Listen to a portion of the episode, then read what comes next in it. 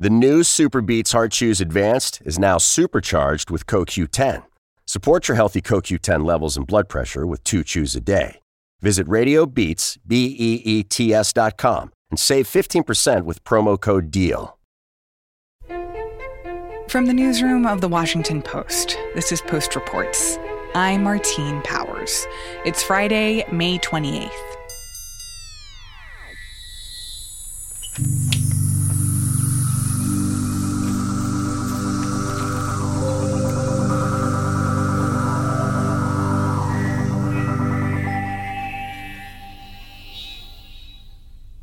Hello, Bishop. Hello, Ted. Hello. How are you guys? Just great. Good. So here is what I know about this story, which is that you guys, you two audio producers for The Post, you have been reporting a thing about cicadas. Mm-hmm. Because the cicadas are coming out. It's Brood 10, this like group or family of these billions of cicadas. They are currently crawling out of the ground after 17 years. And I think that you both know that I'm very biased on this issue because I really do not like the cicadas. And I basically think that they are cockroaches on steroids. Yes. By the end of this, you'll love them, though. Isn't that right? Yes. They'll be nice and cuddly. And you'll actually kind of like sympathize with them. See, normally I would say that that's somebody over-promising on cicadas, but I truly do believe that Bishop believes this.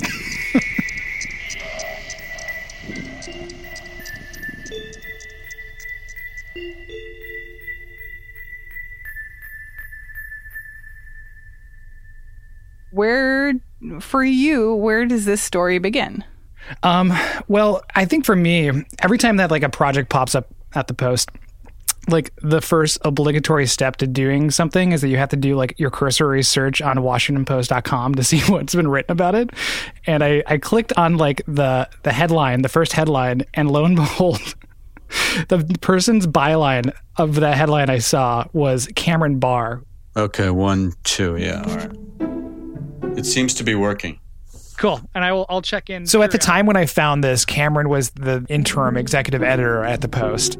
It is typically really hard to get a meeting with this man. I mean, he is running the paper every day. And when I emailed him, he was like, yes, I remember this. And yes, I want to talk about it.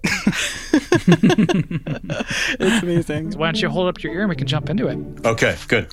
What Cameron told me was that back in 2004, he had literally just started at the Post. And now he was like a general assignment reporter, covers a lot of different things. And the mandate was to find interesting stories. And one day my then editor called up and proposed, I mean, when editors propose something, they're not really asking, proposed that I start to think about covering the emergence of Brood 10. Brood 10 is one of the largest batch of cicadas that comes every 17 years. I was certainly completely unprepared for the scale of the Brood 10 emergence. And I was not much of a bug person. I always felt like I had an unusual degree of insect aversion.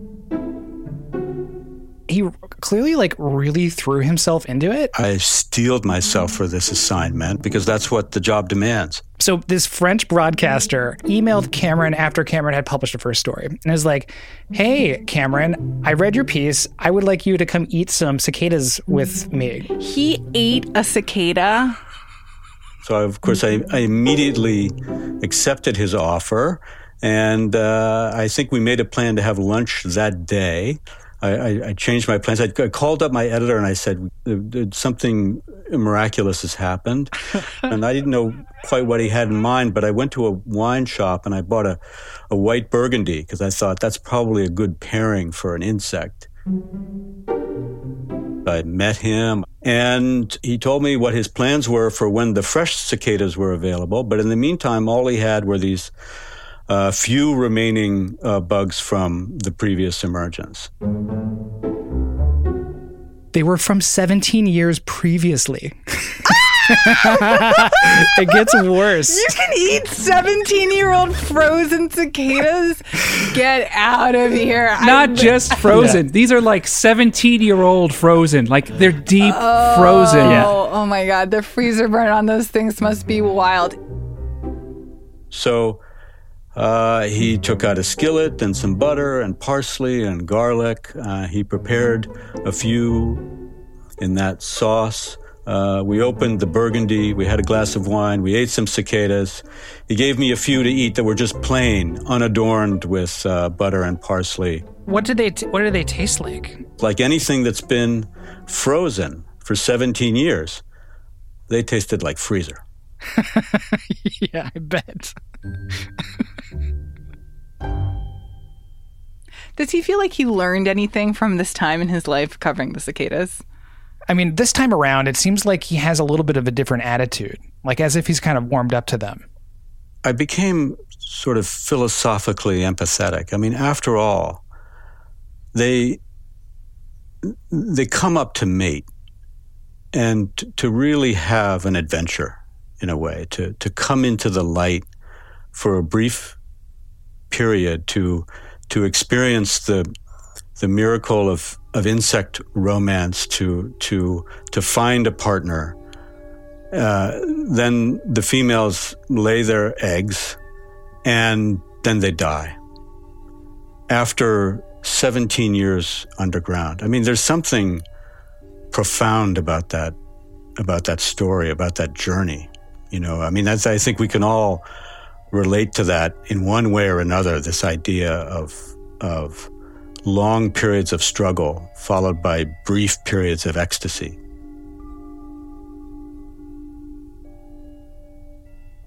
You know, for Cameron, he's gone from covering cicadas, being new to the post. 17 years later, he's like the interim de facto leader of the Washington Post. It brings up this really profound idea to me. You know, year by year, it's easy to miss how our lives change. They move incrementally and like not huge things happen year to year.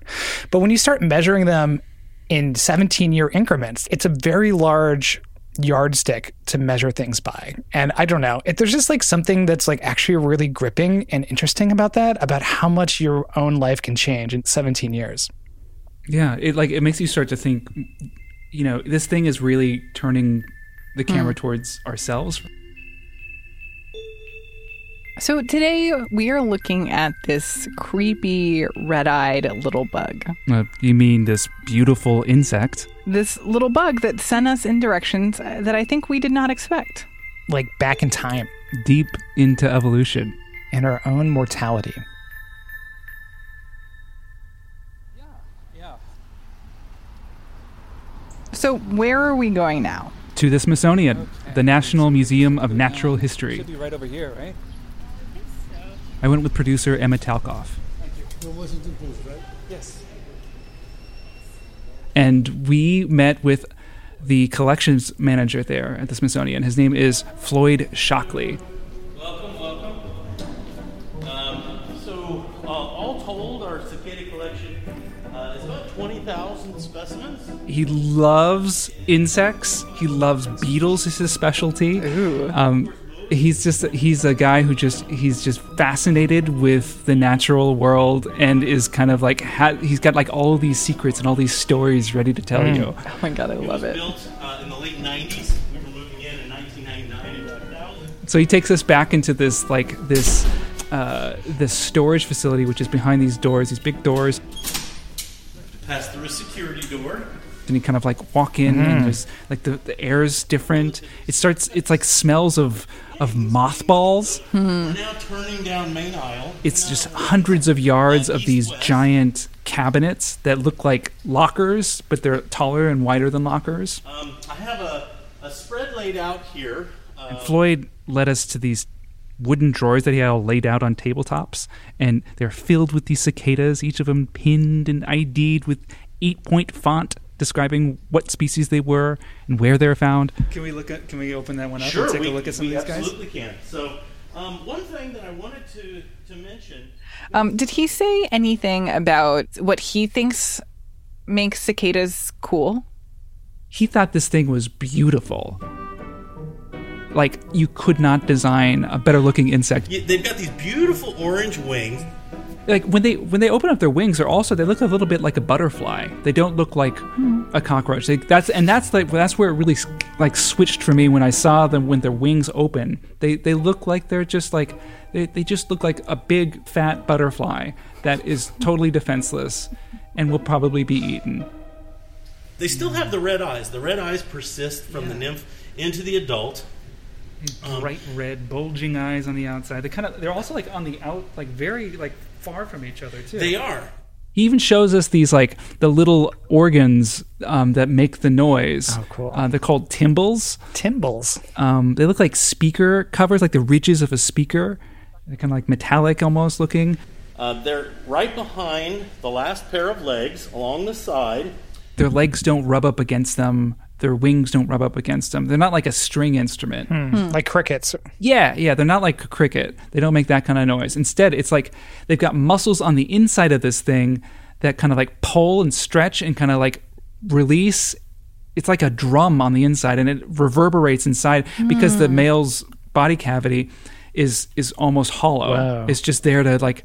It's like a resonant chamber. Oh, yes, exactly. So that's it's more so like cool. a drum rather than a string. That's really cool.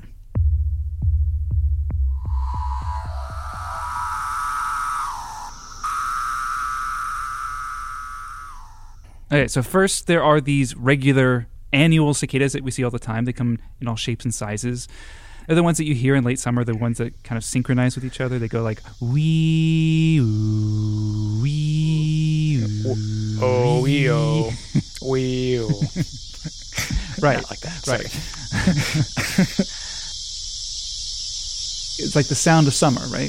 Right. Mm-hmm. So those are pretty big. These periodicals are smaller, and they come out in these massive broods, we call them.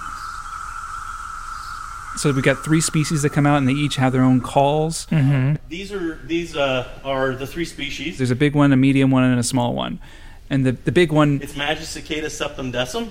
Which literally translates to the magical cicada that appears every 17 years. It's got the characteristic pharaoh call, like pharaoh. That's so wait, can I try it? Can I try it? Pharaoh.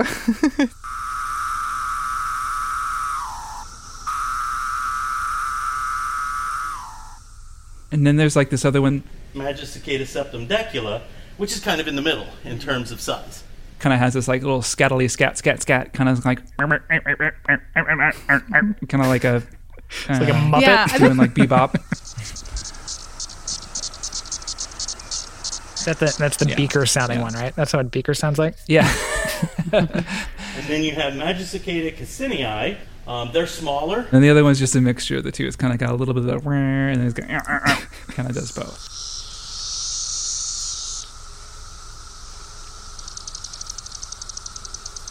So all three species have a slightly different sound, and that makes perfect sense. You've got three different species coming out in the billions, and you've got males of each of those species trying to find only females of their species because they can't interbreed, and so they have to be able to tell each other apart. Right? And so the male songs of each of the three species is slightly different so that the female, as she's flying by, can detect, you know, a large cluster of males of the right species. And the females, they just kind of do a little wing flick, and the male's like, oh, she's interested, and they come towards her. So you can flick your fingers, and honest to God, there's going to be cicadas that come and land on you. No, Martin. Yeah, if I literally snap my fingers or like do it the right sound, they'll just be like, ooh. Yes. Don't you wish you could do that for things you actually want, Martin? Yeah, I do want to try it, but I also don't want to end up with the result in which a cicada attaches to me and then I flip out. Okay, so far we've been talking about this huge brood of cicadas, what they look like, their calls, etc. It's all great, but I think it's time to talk about their most interesting abilities. Over 17 years, they measure time passing. Really? So they all, hundreds of billions of them, they independently determine that time's up, and they dig out of the ground at the same time, and they find a mate. And that's the part of cicadas that I find so mind-blowing and, like, in honesty, makes them feel like these sort of zombie creatures to me, is that, like, they all know at the exact same time. Like this coordinated mass without even talking to each other. It's really scary. So how do they do it? Now, how do they count? These guys have a molecular clock that's programmed into their DNA, and it is cued by physiological changes in the trees that they feed from. So every year, throughout the different seasons, a tree changes. The xylem, or the tree juices that they're feeding on, shift direction. It shifts in concentration. In the winter months, for example, there is lower concentration of xylem, and this shift happens every year. And that is the cue to the cicada that 1 year has passed. The cicada's molecular clock ticks over to mark the year. And then this molecular clock keeps track of years until it hits 17.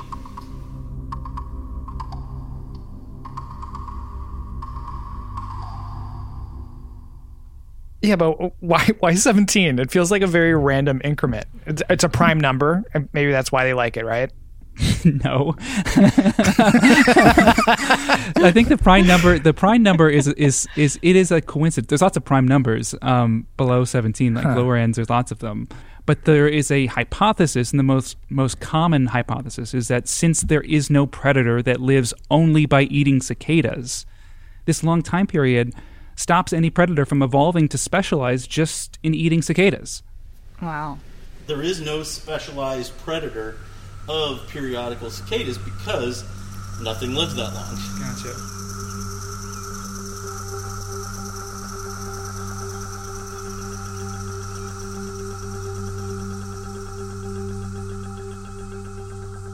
So after this, we are going backwards in time, and we are going to think about our own future.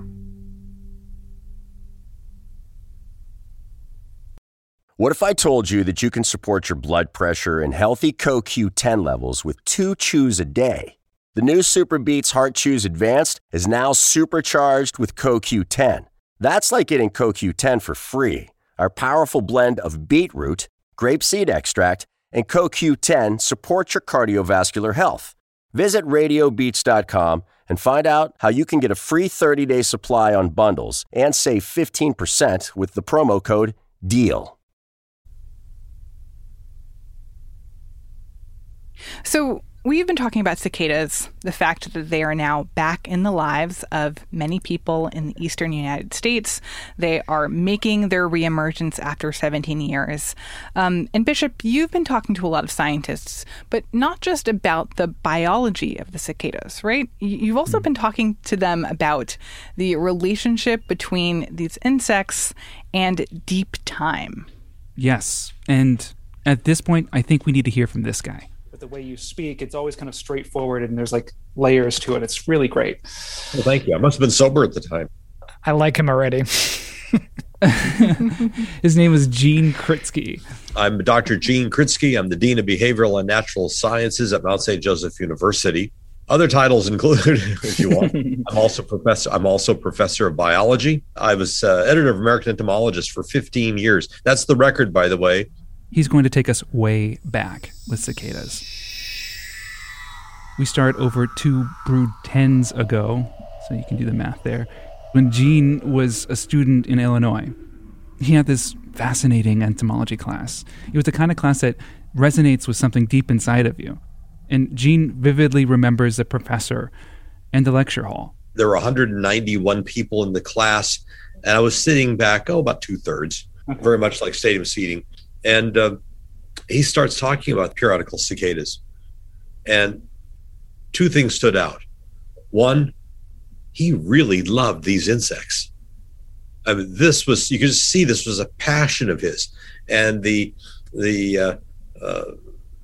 did it with this lilt and this sense of humor that came through about, being in the ground for 17 years and all the cliches that we think. And he wove those into this lecture, which is sort of like, whoa. But I do remember thinking about what was missing was history. I felt there was something to be learned by looking at that time. So Gene decided he needed to go back beyond just 17 years ago, beyond 34 years ago. It just seemed like a logical extension for me. He needed to go back centuries. I had already been reading extensively in Egyptology by this time. I had just started reading about entomology, but I was very comfortable with historical research. And so he did the historical research, looking for references to cicadas. That involved going up to the University of Illinois library in the stacks. And I would sit down on the floor in front of the stacks where all the Egypt books were, or later where I could find references of cicadas. And I pulled every book off one at a time and went through it, making notes of what I was seeing. He kept going and going, finding old references. Stories started to emerge for him, and he ended up finding nearly 7,000 records of cicadas. And from all of this, he starts to realize something profound. Well, they are the bugs of history. 2021, 2004, 1987. Gene found these odd little run-ins with historical figures, like Teddy Roosevelt. Now you got to remember, Theodore Roosevelt, his wife and mother died within 24 hours of each other. And eventually, to get over his grief, he bought an interest in a cattle ranch and moved to western North Dakota, where he learned to ride horses and shout over a herd of cattle. He once said that if it hadn't been for his being in North Dakota, he would never have been president of the United States, because he learned to project his voice. And people here in Cincinnati who heard him when he'd come through on campaigns felt, even though he was in a crowd of 10,000, he was talking to them. So in Memorial Day of 1902, Teddy Roosevelt's going to give a address at Arlington National Cemetery. And the cicadas nearly drowned him out.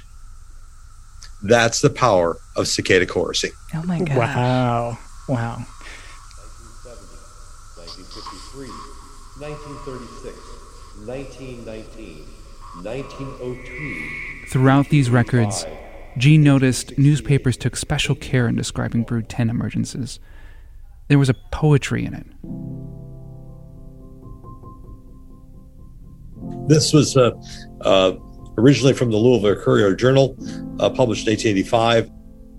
In a beautiful beech grove 2 miles east of the city, there was yesterday a concert, such as is heard only once in 17 years. The air was filled with a humming something like what would be made by 200 or 300 large swarms of bees, except that the pitch is a little lower, and occasional obligatos or solos are those of bass instruments. On looking into the trees, the musicians are only discernible. They are the 17-year locust, thousands of which are seen on a single limb of the trees, while others circle clumsily in the air. Underfoot and on the trunk of every tree, on nearly every leaf of blade of grass, are the discarded overcoats of these small musicians, whose song is always an address to their lady loves, for they are rare lovers, these clumsy fellows. They dissipate every energy and then fall to the earth like an empty pouch, as Balzac says, and die. When I first read that, I thought it was one of the best written things I'd read from the 19th century. There's a rich vocabulary there. 1834, 1817, 1800. Gene found written records of Brood 10 all the way back to the Pilgrims in 1634. Apparently, the governor of Plymouth Colony noticed all the cicadas emerging and asked the Native Americans what was happening. The governor wrote, "The Indians said that sickness would follow, and so it did in June, July, and August, the chief heat of summer." Well, the cicadas had nothing to do with that, but they thought they were a plague. They thought they were the locust plagues of ancient Egypt. The indigenous people knew about them well before that, obviously. Do they have any records of it? Well, it's all oral tradition. Most things you tend to find are how they would harvest the nymphs and roast them for food.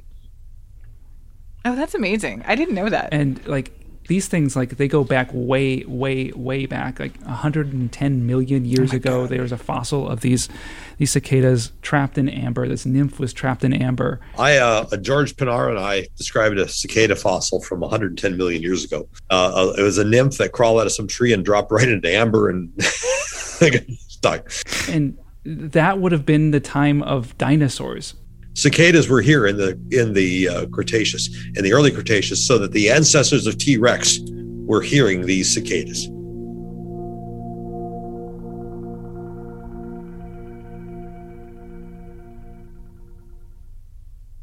You know, I do think that there's still a part of me that's like, these are gross bugs. And when they're smushed all over the sidewalk, I do think that they're still gross.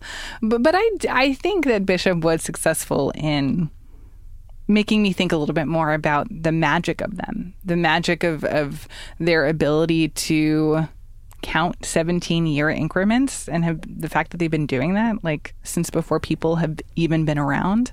And I feel like that makes me think a lot about myself and where I was 17 years ago. But I feel like what I haven't really thought about is what I'm going to be doing the next time. Yeah, I was just thinking that. I experience cicadas, like what my life will be like 17 years from now. Yeah, but I do also think the sadder part of it, and also like this is what makes me emotional about this, is the people that will have passed away in my life, the things I will have lost, and also the things I will have gained. I don't know. That's like the part that like really kind of like touches something in me. There's a line in my book here. It was written in 1851 by Gideon B. Smith. And he's talking about the cicada calls. He said, after you've become satisfied with the novelty of this music, which will be in a day or two, it becomes exceedingly tiresome and doleful, and to many, very disagreeable. To me, it was otherwise.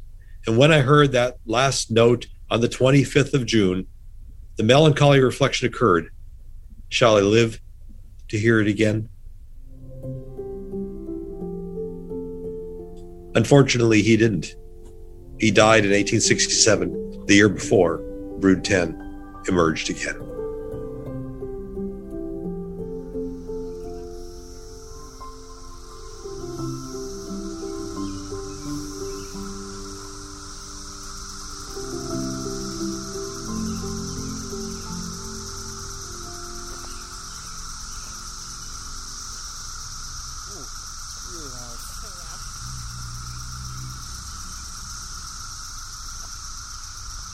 This story was produced and mixed by Bishop Sand, with Ted Muldoon and Emma Talkoff. It was edited by Robin Amer. Special thanks to Floyd Shockley and the Smithsonian National Museum of Natural History, Chris Simon, Mike Raup, and Gene Kritsky, who also heads up Cicada Safari.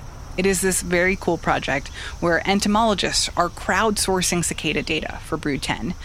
If you would like to contribute photos and videos of cicadas, you can download the Cicada Safari app or go to cicadasafari.org. We'll put a link to it in our show notes and at postreports.com. That's it for today's episode. Thanks for listening. Our executive producer is Maggie Penman. Our senior producer is Rena Flores. Our editors are Alexis Diao and Ted Muldoon, who also composed our theme music. Our producers are Lena Mohammed and Jordan Marie Smith. Ariel Plotnick and Renny Svernovsky are associate producers. Sabi Robinson and Emma Talkoff are assistant producers. I'm Martine Powers. We are taking a long holiday weekend for Memorial Day, and then I will be out for a few days next week. Alexis Diao will be filling in for me starting on Tuesday with more stories from the Washington Post.